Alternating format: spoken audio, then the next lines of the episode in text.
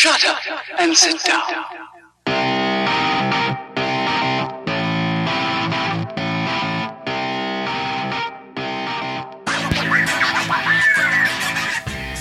What's up, guys? Welcome to the podcast, episode eight of the Quiet Part Loud. I'm your host, Daryl, and it's good to be here. And we are on the 17th of January. It's Wednesday, and little bit of a change doing our episode today in the morning. I just got back from the gym, and work schedule's been a little flipped around, so that means that I've got time to do it earlier uh, rather than uh, rather than on my lunch, which is when I usually press record. Um, so yeah, episode eight, I believe we're on now, um, and I've been listening to some of the episodes back to kind of tweak them or just edit them, put some top and tailing music in them. just trying to refine the product uh, a little bit more uh, so it you know so it packages well uh, when we distribute it out a couple more episodes to go and uh, and I think we're gonna publish um, I have to get my metadata right and all of the particulars around that and like I said before it's just me here doing this so um, I say thanks for your patience, but you don't know. Um, you're not waiting for anything because we haven't released it yet. And once we do, then we'll have uh, hopefully 10 episodes in the bag for you guys uh, to listen to and to kind of try us out, see what you think. Uh, varying lengths of those episodes, varying topics of those episodes. So hopefully there's something in there for you uh, and you like, you know, what, what we're doing here. Uh, so yeah, just got back from the gym. Good session today. Getting a little bit busier in the mornings now. Uh, usually takes a week or so, week or two uh, before even the the kind of you know new year new me people roll in, and I think it's starting to happen now. So New Year's resolutions took a couple of weeks to kick in, but uh, yeah, a little bit busier in the gym this morning, but still a good ep- uh, episode, still a good uh, good session. And uh, I've touched on it before, but I love you know my my going to the gym is uh, is non-negotiable. That's at least an hour, usually an hour and a half, five days a week. Physical exercise is super important to me. Um, and I think super important to anybody that actually partakes in it and you know realizes the benefit of uh, of how it shapes your day, how it shapes your attitude, how it shapes your mind, um, and how it sets you up just to kind of you know be more leveled in your approach and your considerations and your interactions with people. It just, I mean, for me, I run quite high energy normally, so you know, although it gets, you know, the endorphins running and, and gets you, you know, your blood flowing and, and, and all of that, uh, you know, once you've kicked your ass in the gym, you kind of like mellow. You got all that stress, that tension, that kind of, that initial overload of energy. I think, it, you know, it, it kind of dissipates a little bit and then you're, you're quite even keeled for the rest of the day, which for me is, is super important because my job is, can be quite stressful and very busy yet very mundane and very, you know, the same thing every day. Hence why I do the podcast and hence why I like to to vent or at least get my thoughts down um, because in addition to you know the therapy of exercise this is quite cathartic as well to you know speak out on issues that I think are important or need discussing, uh, and and hopefully, like I said, once we once we do distribute and, and publish these episodes, hopefully create a dialogue with you guys that you know will get us thinking, will get us talking, because what we need is people coming together in the world that we live in now and not divisiveness. So let's touch on the subjects that we currently don't talk about. Let's hear out each other's opinions. Let's let's communicate. You know, let's uh, let's show love for each other rather than what we're doing in the current climate, which is looking for any way to offend somebody, any way to take offense to something somebody said, and any reason to display convenient outrage or virtue signaling, which seems to be the trend just recently. Uh, I say recently, it's been going on too long. It's been going on too long. And as anything that doesn't get resolved and doesn't get addressed in a sensible in a sensible way, it festers and gets worse. And now it's an infection. And it's an infection that needs here we go with the cliches. It's an infection that needs antibiotics. And antibiotics in this particular situation is two way communication and stepping out of our comfort zones to hear out what someone we may not agree with has to say and take everything on its own merit as a as a case by case and not don't come to the table with your preconceived judgments and ideas because if the if the starting point of any conversation is the person I'm speaking with, debating with, arguing with is fundamentally and objectively wrong, a mediation, a compromise will not be reached because you've already staked your claim. You've already put your flag in the sand and said, I declare. I declare my point of view is the only point of view, or I declare my opponent's point of view, no matter what, is wrong. Fundamentally, objectively wrong. You cannot have dialogue that way, yet that is how we're choosing more and more to have our dialogue. And I think, you know, rather than running to the middle where we need to meet, discuss, and find that compromise, we're running away. We're running in the opposite direction from the people that we need to be turning and facing. So, with that said,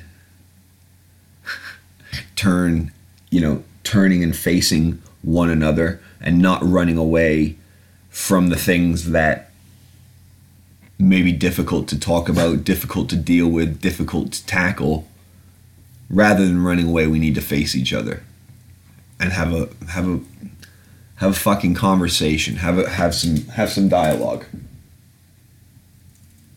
Sorry, my dogs are deciding to have a wrestling match on top of my work laptop. Apologies. If I was a little bit off on that last bit. Um, so, sorry talking about facing each other rather than running away uh, is quite a nice segue into the UFC event that we've got coming up this weekend. UFC 220, Miocic versus Ngannou for the heavyweight title of the world in the UFC. We also have the light heavyweight title on the line between uh, Cormier and Volkan Ozdemir. Great name. Sounds like a villain in a in an X Men movie or something like that. Um, the ascension of him and the ascension of Ngannou, you know, both have effectively come out of nowhere on the public you know, in in in regards to the public, in in regards to the the the casual fan or the the sort of mainstream MMA fan, you know, these guys have come out of uh, out of nowhere. Um, looking forward to this event. I'm going to pull the card up, uh, hopefully not interrupting the recording, but we will see in just a second. Uh, let's have a look.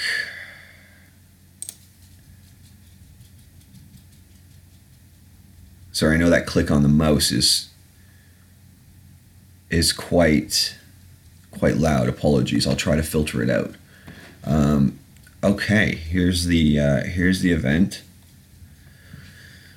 Hmm, interesting. Almeida. Okay, so we're gonna go through. We're gonna go through the main card, I think.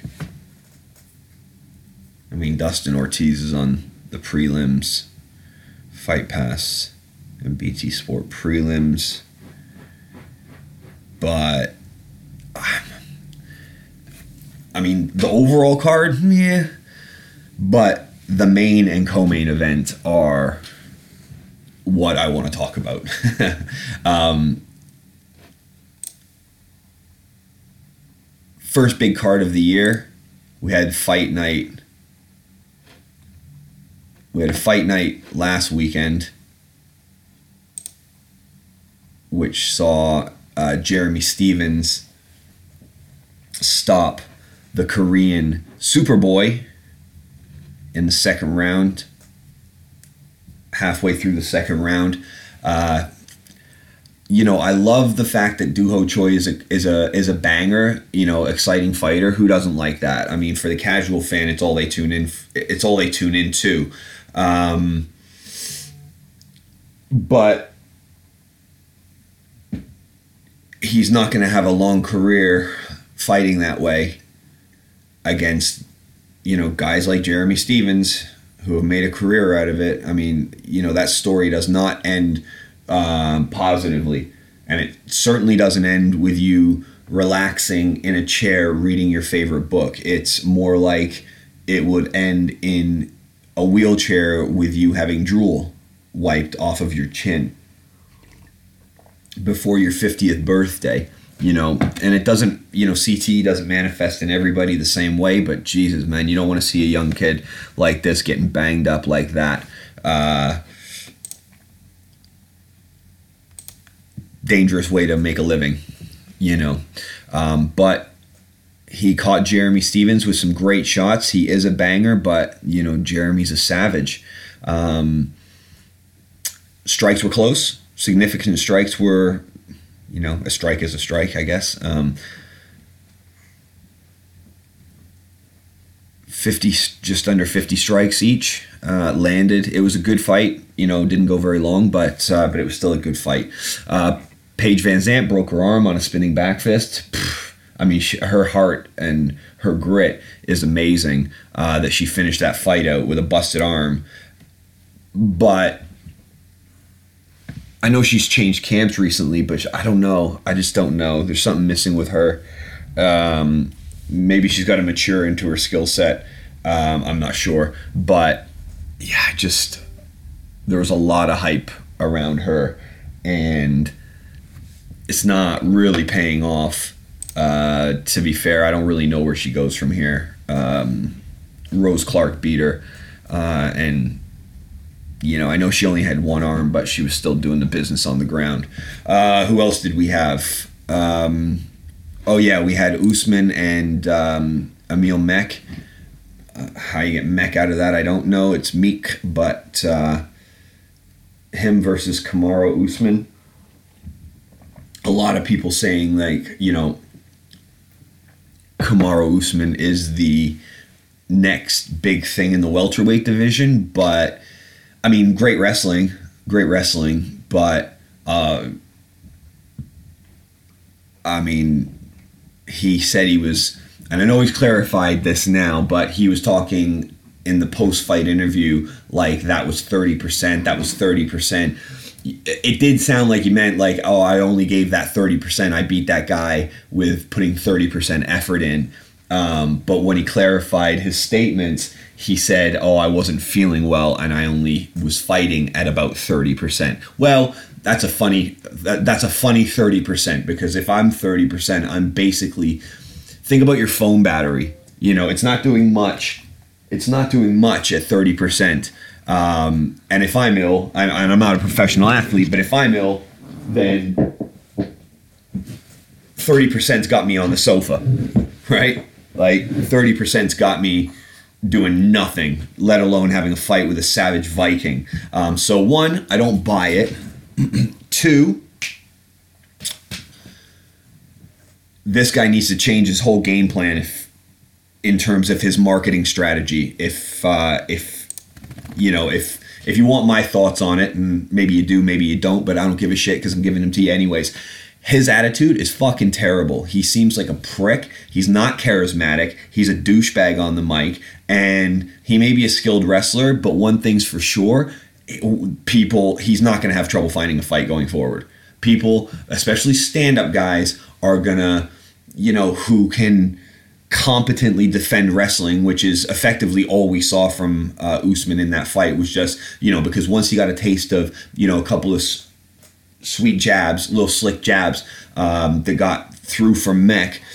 He didn't want anything of it, and it was just like, okay, cool, boom, down to the ground. Ask GSP how people remember him when all he did was, you know, effectively lead, grapple, shoot, take down, and hold people down and and you know kind of grind out decisions. I'm not comparing Usman to GSP in any way, shape, or form because he's not. He's not even in the same um, in the same conversation in the same uh, you know orbital space as GSP. Uh, so let's not get that twisted. Uh, but I was really like. I mean, I, I just wasn't impressed. I mean, his wrestling's impressive and he's an impressive athlete. Uh, but you know, if you want to come out and say you're the best in the world or whatever, I don't know, like it just seemed I don't know, it just seemed shit. Like get some get some mic game. Like come with something prepared or something, I don't know. But he just came across as a dickhead and I don't think Dana was very happy about his comments, even though after he clarified them or whatever, you know, there was a misunderstanding clearly. But look, you want to make a name for yourself, you don't do it by taking a guy down and just holding them there. Ask Ben Askren how that went. You know, an amazing, amazing competitor, right? Just retired Ben Askren. Some say the best wrestler uh, in MMA, you know, and that's big when you've got guys like Khabib out there. And I know he had words with Dana and everything like that, but the point of the matter is he could have been in the UFC if he wasn't just taking guys down, grinding them out, beating them up, you know, that sort of thing. They don't want that in the UFC. And I'll tell you what else, the casual fan doesn't want that in the UFC. So let's see how he responds to this. Um, but you know, great wrestler, great athlete, dangerous guy. He cut Mech open when he had some shots and things like that on the ground. So you know, kudos to him for that. But I don't think he won any fans. Let's put it that way. Uh, I don't think he. I don't think his popularity rose uh, with the general public after that. One, untuck your face. Looks like you're, you know, you're not just mean mugging. You look like you're holding in a shit. Um, talking to Usman here. Um, Emil Meek, Emil Mech is just a Viking. You know, he's just a he. He looks like he could be on the program Vikings. Um, so yeah, 13 minutes of control. Um, in a decision win. Eight takedowns, you know, but no submission attempts. And considering he had eight takedowns and 13 minutes of control, he only landed like 40 more strikes. So, yeah. Do better next time go for a finish. Be exciting. You know, be smart. Be smart, but you know, be be dynamic, I guess, or don't. Don't give a fuck. Um, and then the start of the main card was Darren Elkins, Michael Johnson, and I mean, if you watch that fight, it was just like, what the fuck you know, Michael Johnson's just kind of picking him apart on the feet, and then next thing you know, Elkins is uh, is busted up, but he's choking him out and wins via submission. Like Darren Elkins is just next level warrior, um, savage. Uh, he's he just seems to pull it out, and you know, good for him. Good for him. Another one who, you know, the story's not going to end well for. Uh, you can already see some of that damage that he's taken, you know, having an effect. Let's be honest, having having a real effect. Uh, but I'm sitting behind a keyboard, so who the fuck am I to tell these savages what to do? Um, I wouldn't presume to have the right or have the inclination to do so. But what I'm doing is just giving you my opinion on it. So that was the wrap on uh, on the fight night. Really shit, boring card if you ask me. I wasn't impressed at all. Um, and something has to change with the UFC, and I don't know what it is. Um, maybe it was because we were so spoiled with Conor. Um, you know, and before that, I guess there was a lot of hype around Ronda Rousey, um, but you know, it was before the end of. It was before the end of Anderson Silva. It was before the, you know, the the run that we've seen Jon Jones go through uh, with his failed drug tests and you know fucking around with the titles and this that and the other thing. I don't know. For some reason, the UFC has lost something to me. But every time, every time I think you're going to put on another shitty card, you give me a couple fights like you have done on UFC 220 and totally redeem yourself. um, not totally redeemed yourself because most of the card is shit. Let's be honest, and I'm hoping for some exciting finishes to bring uh, bring my energy levels up about it. And I have to look into a couple of these uh, fighters, anyways, uh, just to get a bit more history on them, um, so I kind of know what I can I guess, hope to expect. Uh, but we're just to basically cover the top two because, you know, there's a lot to say about them. Um, and I don't want to waste any time on any of the other fights because we're talking about what I want to talk about. So, UFC 220. UFC 220 co-main event. Hi, Kiki Bear. Um, that's my puppy co-main event light heavyweight title fight daniel dc cormier versus number two volkan ozdemir. No time. Worst nickname ever. For sure get a better nickname. You've got no time? Well you do because you're not terminal and you've had to wait for the fight. So you've got time. So it's a terrible nickname. Uh, change it. So we've got the the the the Volkan, the uh, the superhero comic book villain uh, from Switzerland, taking on the just all round great guy DC Daniel Cormier, one of my favorites of all time for sure. Um, it's going to be an interesting one. I mean, this uh, Ozdemir uh, let me just look up his stats on Wikipedia so I can pull up the uh, the fight by fight on it. Um, but I have touched on this event in past uh, episodes, and you know this Ozdemir guy. I mean, I don't think the charges have been dropped. Like he beat the shit out of somebody in a bar.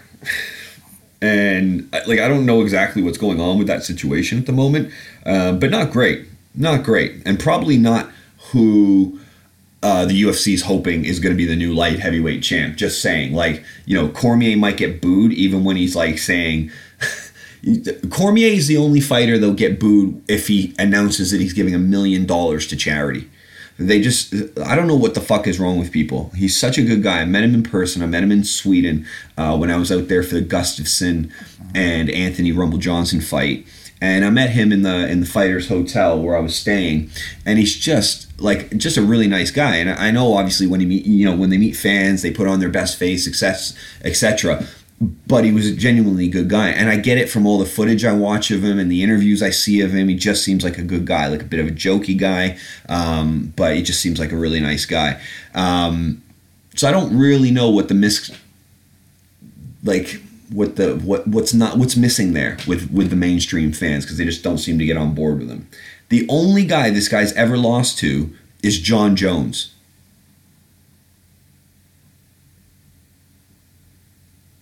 He won the heavyweight uh, what was it the strikeforce heavyweight grand prix? Dude's 5'8 he's shorter than i am. I'm 5'10 and he's definitely shorter than i am when i stood beside him. But uh, uh, yeah, I love Cormier, but we'll get on to him a little bit more. I touched on that a little bit there, but I want to just talk about this Ozdemir guy because since I mean, he's come over from Bellator. I guess.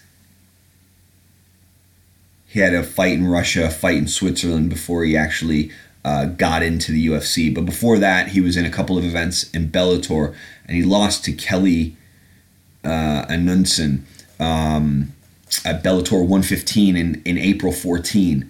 Uh, by submission neck crank. So that's interesting. Um, so he's beat since he got to the UFC, right? His first fight in the UFC was February last year. So he's been in there almost a year. He won a split decision over OSP.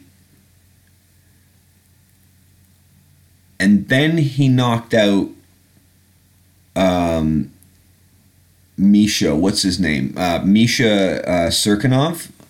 So he knocked him out in the first round. That took like 28 seconds or whatever in Stockholm. Um, and then he knocked out Jimmy Manuwa and got performance of the night for that. But that's it. Like, he's going to definitely be fresh as he hasn't fought since the end of July and like that's all good and well. He got he was number five on the fighter of the year or whatever. Yeah, like I don't know. I'm not there yet with him. He's 15 and one, but it's not an impressive 15. Let's put it that way. Like his last few fights are okay, good, yeah, fine. Knocked out Manuwa, that's great. I mean, Manuwa was there, chin up, ready for it. Um, I just I'm not there. With Cormier, I'm fucking I'm all the way there. Like Daniel Cormier is just I mean, he's one of the all-time greats for me.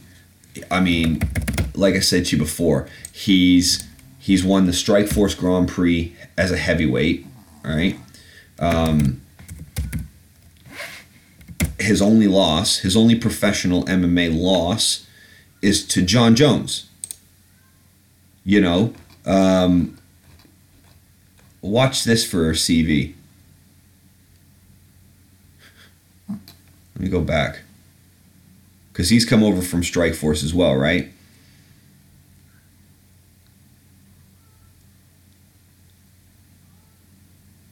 Right.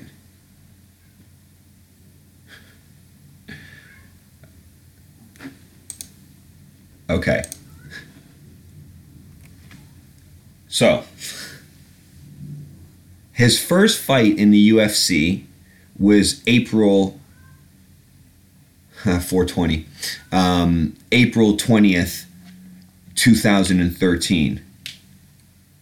First opponent in the UFC, Frank Mir wins a decision, unanimous. Second fight in the UFC, knockout artist Roy Nelson, unanimous decision, right? Schooled him up. Third fight, Patrick Cummings, TKO punches, t- like light heavyweight debut. He went down, right? So this is a five eight guy who, you know, f- he's got a huge frame, don't get me wrong, but not a big guy, right? He's big when you see him, like he's barrel chested, he's got that big upper body, that wrestler, like beastly frame. But he's not imposing, right? He's no fucking Francis Ngannou. He's no Stipe Miocic. He's no Overeem uh, when he was jacked up, ready to fight Brock Lesnar. He's no Brock Lesnar, you know? Like, he's no Frank Mir. Um, but he just dominates these guys, right? So he TKOs uh, Pat Cummings, slides right in a couple months later to fight Dan Henderson, and just like he's tossing him around like he's a little kid, right? Tripping him up, flipping him on his head, just beating the shit out of him. Uh, rear naked choke submission win uh, in round three of that fight. Then he loses to Jon Jones in a unanimous decision, right? The fight was okay. The fight was good. I mean, Jon Jones definitely is the better fighter. I think he's like he's he's kind of his arch nemesis, right? He's not. He, it's hard to see a scenario in which DC beats Jon Jones. It's just one of those things. But so he loses that, and it's like, oh shit, okay. So then he fights Anthony Rumble Johnson, right? Because by this point, the um, stuff with Jon Jones has happened. I think this was where he hit the pregnant lady in the car and booked it, um, and then came back for some cash and then booked it again. Um, so for the vacant title, him and Rumble fought, and he subbed him. He wore him down and subbed him. Got his neck, rear naked choke, boom, done. Beat Gustafsson in a split decision. Had a really shitty, boring fight, uh, a non title fight with Anderson Silva. Then he beat Anthony Johnson again and choked him out again for the second time to defend to defend the light heavyweight championship. And then obviously he fought Jon Jones. When Jon Jones came back, Jon Jones you know, knocked him out, but it was ruled a no contest and an overturned decision because um, because Jon Jones tested positive for steroids, uh, Turinabol, um, which is being investigated now, and there's some suspect uh, kind of feelings around that whole thing, uh, like something untoward happened or it was done accidentally or something. But uh, nevertheless, John John pissed hot the decision was overturned. So instead of being uh, 19 and 2, DC's 19 and 1. But again, the only person he's even definitively lost to is Jon Jones. Once or twice, whatever, take your pick, right? So we've seen DC get cracked with shots by Rumble, who's heaviest hitter in the light heavyweight division. I mean, this Ozdemir is supposed to be a, a, a knockout banger as well. But I don't know, man. Like, if DC gets a hold of you and takes you for a ride, which is more than likely going to happen, what happens then? Volkan, you know, are you going to be able to get back up? Are you going to be able to maintain? Are you going to be able to withstand the forward pressure? Because DC's been in there with everybody and the best. And I know Volkan has kind of ascended through the ranks seemingly overnight because he's had, you know, we had three fights last year and went from nothing to the number two spot, which is fucking crazy. You know, he hasn't fought I know Rumble retired, but he hasn't fought Gustafsson. You know, he fought Manuwa. I think lack of superstars in that division caused Manuwa to kind of have that record. He's a knockout artist, right? He's a one dimensional fighter. He's not, you know, anyways. Um, it's just crazy that he's gone up.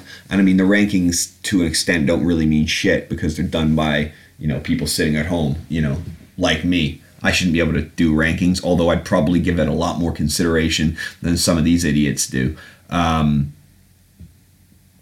it's a quick ascension for Ozdemir, and this might be a bit more than he can chew. I'm calling. I just think DC has too much pedigree in his wrestling. He's been in there with way stiffer competition. He's you know, he's been in some battles, but he seems pretty unscathed by the by the wars he's been in and and things like that. I just think there's too many tools on the DC side. I don't think Ozdemir really understands what he's getting into with a guy like DC because DC's persona is very cordial. It's very nice. It's very sweet. You know, it's kind of jokey and and you know he's got that banter and, and that's why I love Cormier. But he's he's a savage. He's a savage. And he trains with Cain, he trains with Khabib, and he trains with Luke Rockhold. Right? Like these guys are are top of the food chain. And I see Ozdemir doing you know, I see him doing some judo or some wrestling with Rashad Evans, and that's great. And I know he's got a great team around him, and blah, blah, blah. But I just don't think he's experienced the level of which Daniel Cormier is. He couldn't have because there's only one DC out there. And the only guy better than DC is Jon Jones. So for me, unless it's like that kind of, you know, because DC's kind of older now. Like, how old is DC? Um, how old is he? I think he's 36. No, he's older than that, right? 38 right? So it's one of those things. Oh, he's actually 5'11. No. He's shorter than I am. Fucking Wikipedia. Um, I think it's going to be one of those things, right? Like, if Father Time shows up on your door on Saturday night and says, guess what? Now you're actually going to be 38 instead of you know the monster and the savage athlete that you have been up until this morning you know if that sort of hey we're here and it's time and it catches up with you then it could be a different it could be a different story right but the only way i see Volkan even standing a chance in this fight is by catching him with like a lucky or clean shot because other than that, I just think DC has way, way too many tools for for Ozdemir to deal with and it's hard for me to get behind a guy whose nickname is so shit. No time, Volkan, no time, Ozdemir. Change it. Get a new one. It's fucking terrible. And then, or as uh, as Mr. Buffer says, and now, the main event. Ngannou ranked number one versus Stipe. I don't need a fucking nickname because I'm a fireman and people know I'm a fireman and I'm a hardworking, really nice, genuine fucking guy, Miocic. Right? So we got Francis the Predator Ngannou. Predator, I think, was was good when he had the long dreads, like the braids in his hair. But I think we got to change it now. Maybe not. Maybe not. Still, he still is a predator, um, and he still looks like a fucking savage. Um, even more so now, he's a bit more clean cut. But let's get into it. The main event. Hang on one second just pulling something up. Right. So, there's not too many people giving Stipe a chance in this. Which I think is really weird, and I'll tell you why in a minute. But first, I want to pull up Ngannou. I want to pull up his record so we can go through that a little bit as well. but I'm going to come right out and say it. No, let's go through it first. Fuck it. Let's go through it first. Right. So, in 2015, Francis Ngannou came to the UFC. Okay? And a little bit of context on Ngannou. And again, this is going to be over by the time you guys fucking listen to it. So it's going to be maybe there's a bit of back information here. And if you jump on Ngannou's dick, if he wins, then, you know, here's some backstory for you. But so, like six years ago, right? Ngannou was homeless, living in France. And he I guess either meets somebody or wanders into a gym to you know get out of the cold, do some training, whatever. Uh, wanted to learn how to box, maybe because he was homeless and maybe wanted to defend himself. I don't know. Um, but he ends up in a gym getting trained, and the coach in that gym says, "Hey, you should try MMA. I think you'd be really good at it."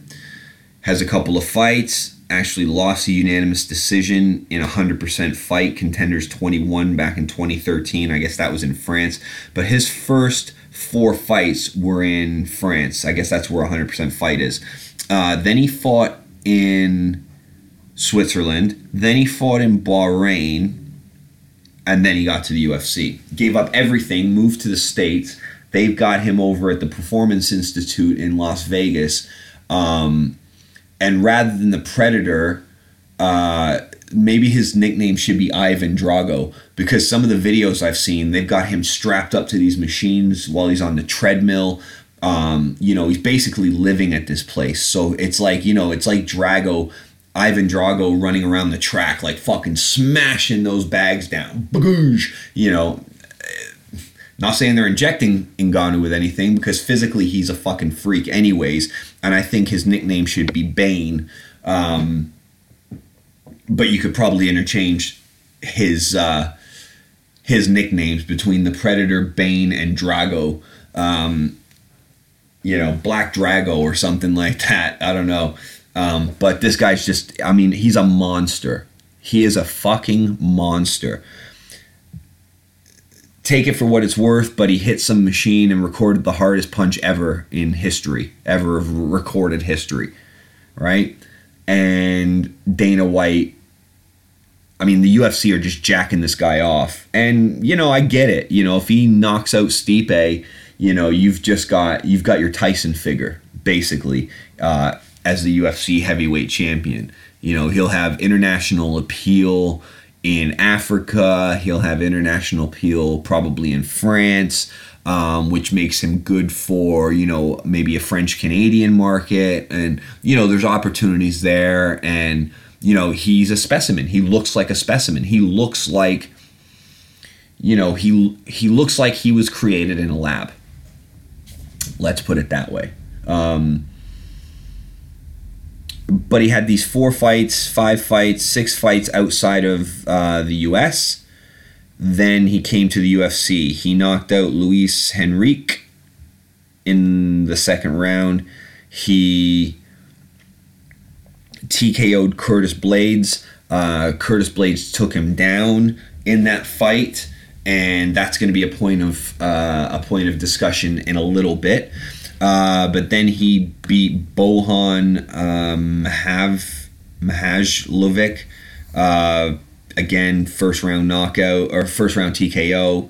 Um, he beat Anthony Hamilton by Kimura. Um, that was in 2016. Then he fought twice last year. Uh, he TKO'd Arlovsky, got a performance of the night bonus. Um, but like you know, it's not Orlovsky Orlovsky, is it? You know, he's he's on the back nine. Let's is an understatement for his career, Orlovsky. So okay, great, yeah, he, you know TKO's him, and and that's fantastic, and that's you know a minute and a half into the first round, performance of the night. Great. Then he fights Alistair Overeem, and that was in December, last December.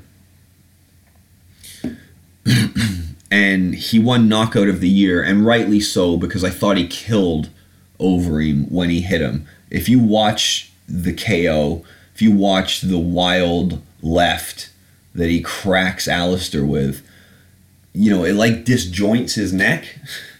Uh, I mean, if he hit me with that, I'd be dead. If he hit the regular per, a regular person, you know, even a regular fighter, you know, say like a middleweight, he could have killed a middleweight with that.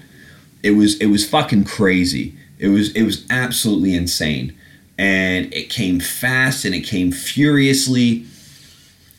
And there's no denying that this guy is a special cat in terms of his power, in terms of his explosiveness, in terms of, you know, in terms of his potential, right? No doubt about it. But we're talking first round, first round, first round, second round, second round, second round, first, second, first, second, first. Right? So he's never gone he's never gone more than 2 rounds. He never he's never gone more than 2 rounds. He's been taken down once, but not really faced a good wrestler. Curtis Blaydes took him down. Um, but these other these other guys, I mean, you know, Overeem's a kickboxer. Arlovsky's pretty much a kickboxer. Anthony Hamilton, he's a banger. Um, you know, so we've never seen him in a war. We've never seen him. We've never seen him troubled, and we've never seen him face like real pedigree like Alistair's pedigree for sure, but Alistair's also been knocked out like 13 times in his career. So, you know, like he had a bit of a resurgence when he when he kind of reconfigured his game planning and, and and once he got off the steroids basically he had to refigure his training refigure his strategy and how he approached fighting and he did that and he experienced some success with it you know even after he got knocked out cold uh, by Ngannou. He was basically like, "Oh, I've got to go back, reassess, and, and come back out. You know, we've got to uh, we've got to look at this and and and reassess it." Um, terrible Dutch accent, um, but you know he's a fighter for life. Overeem is, and he'll you know he'll probably be the one eating his you know eating his food through his straws at some point in time because he's just taken a ton of punishment. Um, but that last one was the worst and you know it was a poster for for Francis for Ngannou. He got his highlight moment, right? It was, and the UFC got their their their promo moment. Their we can market with this, you know, along with all the other you know kind of nice editing that we'll do and video that we'll shoot. We can we can use this, right? We can put fireworks with this. We can we can make this guy. We can give this guy an easy title of the baddest man on the planet you know, we can hype him against Stipe. And the the marketing that has been done, you can clearly see that everybody's got a mouthful of Ngannou's dick because they're barely promoting Stipe in this at all. And I find that really funny because this is going to be Stipe's third title defense, right? So if he wins this fight, against Ngannou. And if you ask me, I think he's got every opportunity to win this fight against Ngannou. Um, that'll be the most defenses in heavyweight history. Now, think about that for a moment, right? The UFC is about 20 years old. It's actually 25 if you go off of, you know, from day one. But let's let's do it like that then 25 years right so the ufc's been around for 25 years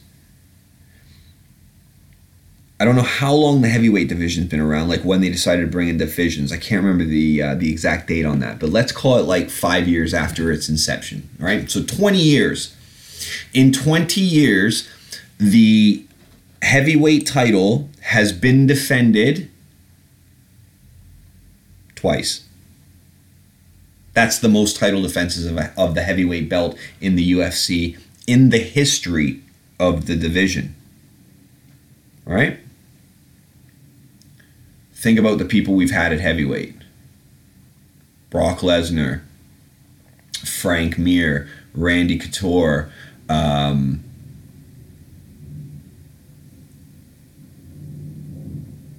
uh, fucking Cain Velasquez, Junior Dos Santos, um, like Andre Arlovsky, um, you know, the list, the list is pretty deep.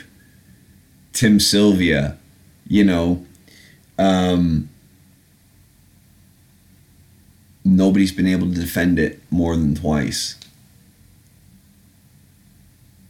including Cain, which is mind blowing. So if Stipe wins this fight against Ngannou, he becomes the longest reigning heavyweight champion in UFC history. Not only that, but I think you can start having a conversation about Stipe being one of the best heavyweights of all time, if not the best heavyweight of all time. And, you know, for anybody that's listening out here, um,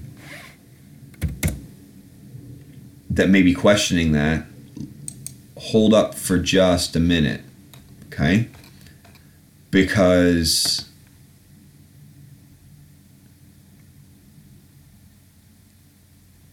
we can go through it. So, like these knockouts of Arlovsky and of Alistair Overeem by Ngannou, and everybody's putting him like up there as like he's the knockout artist that we've been waiting for. He's the heavyweight that we've been waiting for. Um, let me just run you through this for a minute, okay? So, insane. Stipe's been in the UFC since 2011, where he came in and got a unanimous decision victory over Joey Beltran. Okay, tough first fight. But other than Stefan Struve catching him, which can happen, other than that, and then a, in my opinion, bullshit decision um, that he lost over uh, Junior Dos Santos, uh, Junior Dos Santos in their first fight. He has run through Philip DeFries, Shane Del Rosario, Big Country, Roy Nelson, Gabriel Gonzaga, Maldonado, Mark Hunt, Andre Arlovsky, and he did Ar- Arlovsky in uh, 2016. Uh, Fabricio Werdum to win the title beat, Al- beat Alistair Overeem by knockout, and then fucking ran through JDS again, right? But what's really impressive, couple of things, okay? Let's go back to his last loss. So he got the unanimous loss, uh, decision loss uh, against JDS in their first fight, okay? Then he comes back and fights Mark Hunt, maybe the strongest power puncher in the heavyweight division's history. You know, um, I'd like to. I would have liked to have seen him do that test that Ngannou did um, five years ago. So, in the fifth round in Australia, Mark Hunt's backyard, he TKOs him. Right? So we know because the fight before he went the distance, um, he's got a couple of uh, decision victories uh, over Big Country and Gonzaga, so he went the distance in those fights. He went the dis- he went the distance uh, with JDS the first time. He went into the fifth with Mark Hunt, you know, which is a dangerous fight. But then his last four fights have been a minute, first round knock uh, TKO Arlovsky. First round t- uh, KO of um, of Werdum to take the title. Then he knocked out Overeem in the first round. Then he knocked out, or he TKO'd uh, JDS, but he was fucking out of it. Got performance of the night on that one. in the first round in his last fight against JDS. So, like, to put like this, I go through those to highlight the fact that it's easy to give somebody like a label, like a knockout artist label, right? That like they're giving Ngannou. And I get it when he takes, you know, Overeem's head off like that in a spectacular, like, you know, uh, in like a piece of viral content like that, that's sort of a knockout. That's a poster knockout, right? I get it. But don't sleep on Stipe like he's not a knockout artist because he's put away the guys that um, Ngannou's put away. But he's also beat more impressive guys. And Stipe's a fucking hardcore wrestler as well. He's a very, very good wrestler, right? Which Ngannou hasn't faced before. And I think it could be an ugly fight, potentially. But Stipe's boxing is better than anybody Ngannou's faced before. You know, okay, yeah, Overeem for sure, but Overeem, I don't know, there's just something about Overeem. Um, Stipe straight down the pipe, bang, bang, bang, bang, bang, bang, real clean boxing, um, which I love. And like I said, his wrestling's on point. He can go distance, so we know he's got conditioning. The only single question mark for me is will he go unconscious if and when he gets cracked, right? Because it's not like Stipe is going to come out of this fight without taking a punch, right? That's damn near impossible. But can he last long enough where some of the lactic acid in Francis builds up? Maybe there's a uh, a five or ten percent reduction of power and explosiveness on those shots, and all of a sudden they don't start to, you know, they don't start to have the same effect that they would in the first kind of couple minutes of the first round.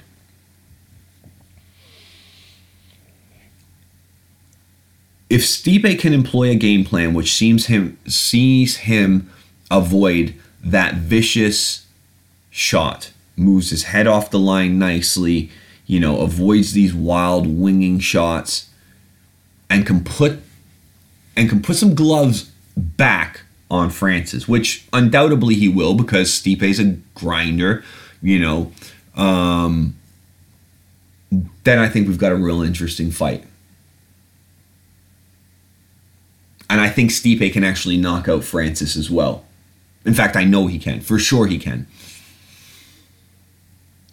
But if Francis catches you, especially when he's fresh, when he's just getting lathered up, you know, blood's flowing nicely, all that good stuff, you're going to be in a casket. Like, it's unavoidable, right?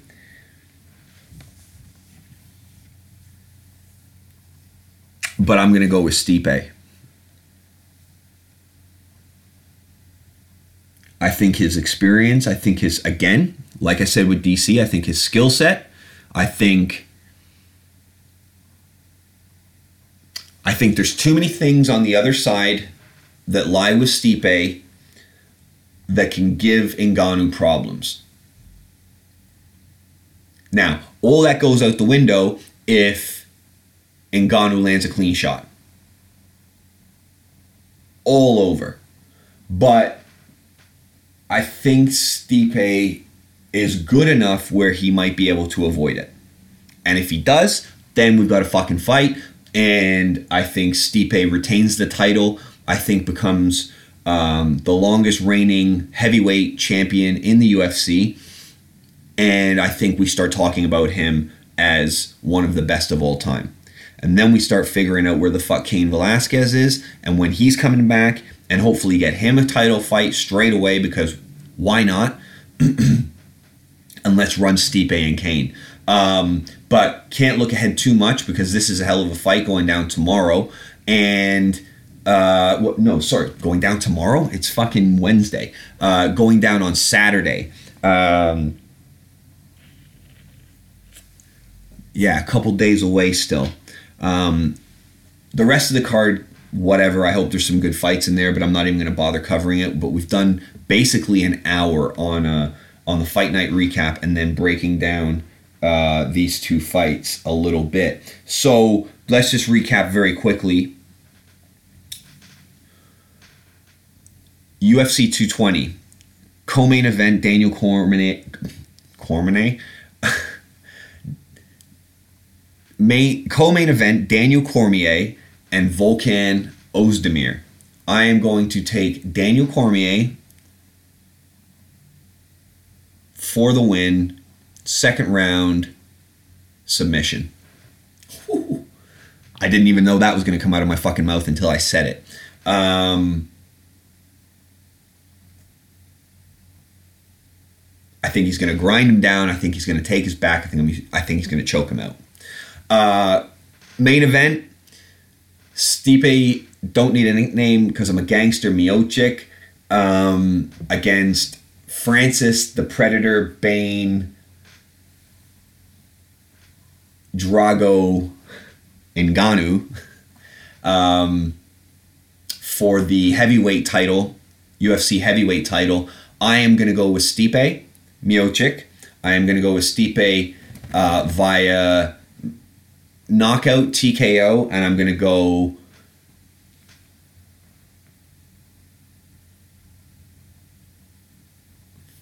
I'm going to go first or second round. I can't decide. I can't decide. But I'm putting my money on Stipe. Don't listen to me. I'm not an expert. I'm just a fan. Um, but there it is. That's that's where I'm at with things at the moment. So um, I was actually going to run this. Um, I was actually going to run this into a whole bunch of other content, but I didn't expect to do over an hour uh, just on those two. And if I've rambled at any point during the during the podcast, guys, then my apologies on that. Um, but I just wanted to run through some of the some of the perspective in terms of you know where these guys have come from and that you know the UFC is a great marketing tool and it's a great marketing machine and it can really make you think. Look what it did to everybody with Ronda Rousey. And granted, she did amazing, you know, until the competition actually caught up with her or until she actually faced a good striker. but the writing was on the wall. I got caught up in it. I got sucked up into it. Um, but the UFC is a marketing machine, you know. Them look what they've done with Conor. You know, I mean, Conor's been a huge manifestation of his own destiny, but you know, they also helped. They helped big time, and they're doing it with Ngannou. They're not doing it so much with Volkan because I don't think they they actually really want him to win this fight, but they definitely want Ngannou to win. So you're seeing, I mean, look at the Boss Logic posters out there. If you guys don't know who Boss Logic is, go on Instagram and check him out. Awesome. Um, same with uh, Dosbrak, D O S B R A K. Uh, two, in my opinion, of the premier graphic artists. Um, I think that's what you call them. Uh, Photoshop artists. Um, on Instagram, and they do a lot of um, independent work around UFC events and things like that. They did one with Ngannou. I think it was I think it was Boss Logic. Um, sorry guys if I fucked that up and got it backwards, but I think it was Boss Logic, and he did one as Ngannou as Bane, kind of walking away in the poster, and it's it's so good so good. The UFC should be commissioning these guys to do all of their official posters and stop fucking around with whoever's in their design studio and their creative suites because some of the posters that they come up with are dog shit. But my point being is they're still a powerful marketing machine and they're doing a lot to put hype around uh, Francis Ngannou because they definitely want him. They think they've got something there with him if he beats Stipe, and I'm not convinced yet that he's going to do that. I could be wrong because one punch and it's over, and that's the type of fighter you're dealing with with Ngannou, but I think a lot of skills are being overlooked on the Stipe side of this fight, and that's what I'm actually going to put my money on. I'm going to put my money on uh, Stipe to win and get it done in the first or second round by KO or TKO. Uh, again, we've done over an hour on this, and I think we've exhausted it. So I'm going to end it off. Uh, I was going to go into a whole bunch of other subject matter and, and like talk about uh, the other stuff that I want to talk about. But what I'm going to do is I'm going to end this one as basically a 220 UFC 220 um, breakdown and preview, whatever. Um, and then I'm going to come back and I'm going to record another episode uh, later on this afternoon, and that's going to cover the other topics that uh, that I was thinking about discussing today. So, UFC 220 this Saturday night. You've got my picks. Hope you tune in. Uh, if I publish this before the weekend, then I'd love to get your feedback on it, and I'll be tweeting it out and all that. But I'm not sure yet what the schedule is going to be because things are very, very busy over here. But, anyways, thanks for listening.